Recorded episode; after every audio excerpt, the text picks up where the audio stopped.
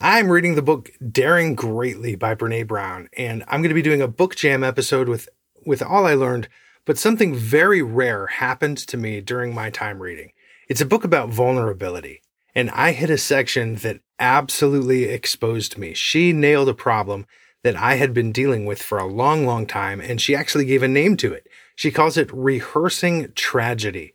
It's something that I struggle with still, and I want to talk about that today in five, four, three, two, one.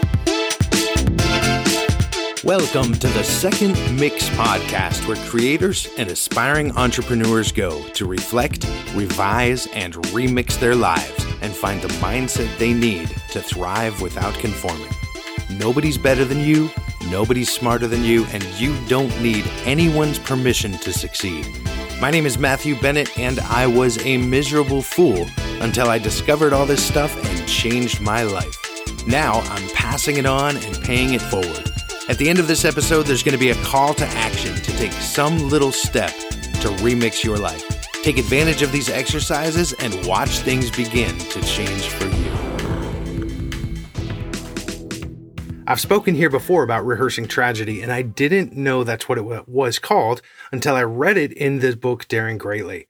Here's a quick breakdown. When I was constantly getting bad input, all of the horror novels and violence on TV, and before I began filling my head with pure, powerful, and positive material, I would very often have visions, not the religious kind, just the in the mind sort of visions of something terrible happening to either my wife or my kids or all of them together.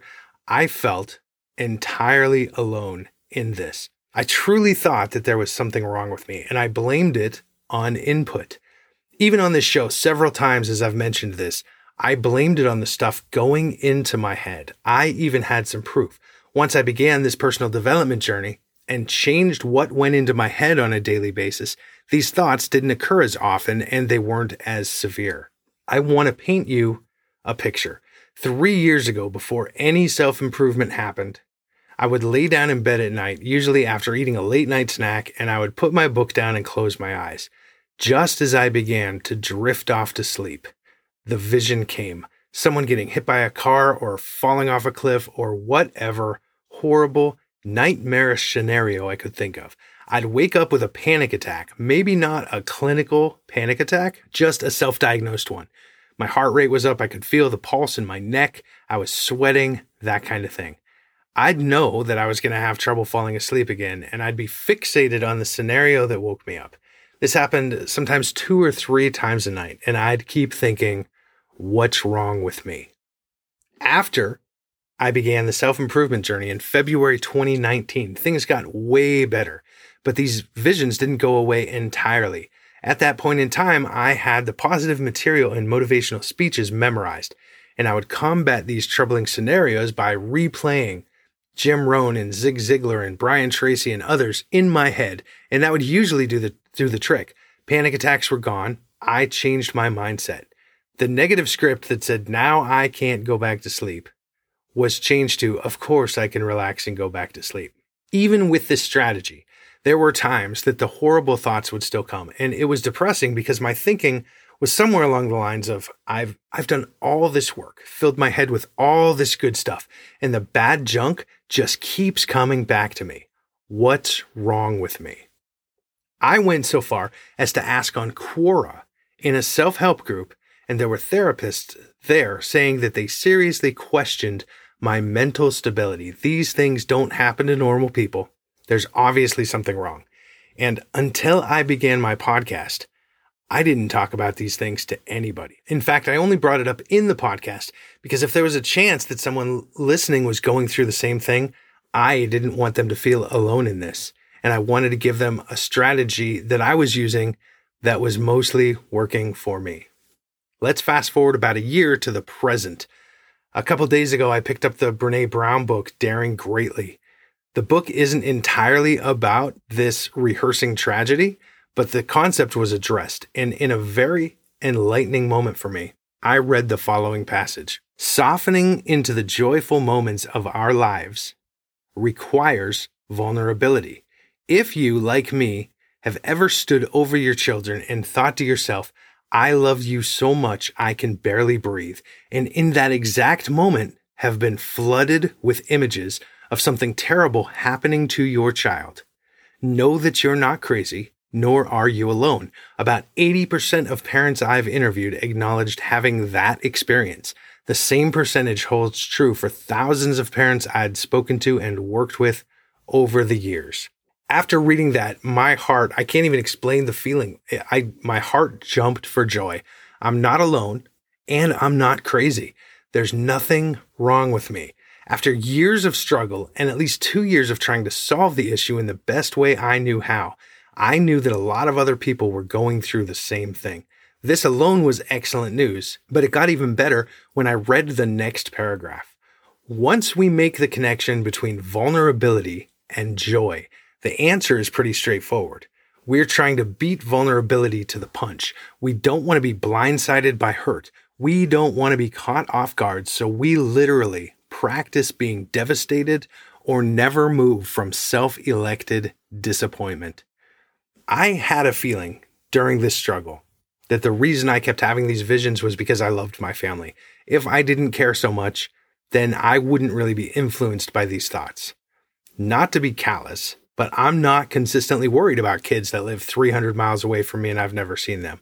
I mean, I'm hurt if there's a tragedy involving kids, but I don't spend a lot of time worrying about healthy kids that I don't know, except I do this with my own kids and I do this with my own family. And now I understand I'm rehearsing tragedy. I'm trying to come up with ways to cope if something ever were to happen. I'm trying not to be vulnerable. The author goes on to say something which felt good because it's something I've been saying since I began this podcast. She said, For those of us who rehearse tragedy, there's a reason those images flood into our mind the second we're overwhelmed with joy. Our culture assists in this doom filled rehearsal. Most of us have a stockpile of terrible images that we can pull from at the instant we're grappling with vulnerability. I often ask audience members to raise their hands if they've seen a graphically violent image in the past week. About 20% of the audience normally raises their hands. Then I reframe the question. Raise your hand if you've watched the news, CSI, NCIS, Law and Order, Bones, or any other crime show on TV. At that point, about 80 to 90% of the audience's hands go up. We have the images we need to activate foreboding joy right at our neurological fingertips. We have all the information we need to be really excellent warriors. If the scenario we picture isn't horrible enough to satisfy our fear or counterbalance our joy, we can always dig deeper and think of something worse. We have the ammunition because of the news, TV, books, because of the input. I tried steamrolling over these negative thoughts with the voices of Jim Rohn and Zig Ziglar, and it helped. It worked to a point, but it didn't make them go away. I tried pushing them away, and I got pretty good at that but they didn't go away. I tried ignoring them, and that didn't make them go away. I learned from Brene Brown the most miraculous thing. I can relax. I don't have to make them go away. All of my attempts to stop the thoughts were about what's wrong with me. And that's not where I should have been looking. In not so many words, I was saying, I don't want to be vulnerable to all of this stuff, to all of this love, to all of this joy. I don't want to be vulnerable, but that is not the solution. According to Brown, and now according to myself, when I experience these terrible images, I can ask, what's right with me? Because that's the truth. I love my family, and that makes me vulnerable. And that's always a good thing. So, what's right with me? And when my psyche tries to defend itself by creating unfortunate scenarios, I look for what's right with me. I am so grateful, and my family makes me so joyful that these scenarios are going to come. And now, when they do, I simply begin to express, at least in my mind, but sometimes out loud, how grateful I am that these people are in my life and how vulnerable I am because of how much I love them.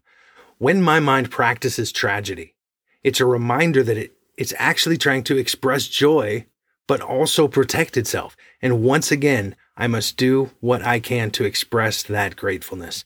I'm going to close with one more quote from the book. Brene Brown is quoting a man in his early 60s that she talked to. He said, I used to think the best way to go through life was to expect the worst. That way, if it happened, you were prepared. And if it didn't happen, you were pleasantly surprised. Then I was in a car accident and my wife was killed. Needless to say, expecting the worst didn't prepare me at all. And worse, I still grieve for all of those wonderful moments we shared and that I didn't fully enjoy. My commitment to her is to fully enjoy every moment now. I just wish she was here now that I know how to do that. This week in your journal, write down the fears that you have. What tragedies do you rehearse on a regular basis? Each of these fears is going to indicate something that brings you joy in life. So write down all that you're grateful for, all of those things that bring you joy. And if you ever get overwhelmed by the rehearsal, call out what's happening. Steal the power by saying, I am rehearsing tragedy to keep myself from being hurt. And start allowing yourself that absolute vulnerability so that you also can allow the joy. Hey, thanks for listening. I'm going to be here every Monday and Thursday until caricature artists stop making me look so funny. Thank you for listening to the Second Mix podcast. Once again, I am Matthew Bennett. If you are on Apple, please give me five stars and leave a review. Whatever platform you use, you can subscribe to hear the latest episodes of the show. I answer every email sent to matt at secondmix.net, and I love to hear from listeners. If you know of anyone who will find this show helpful or useful, please share this with them. I can't reach them without your help. Take steps that will make your week incredible until we meet again. Keep reflecting, revising, and remixing your life. I'll see you soon.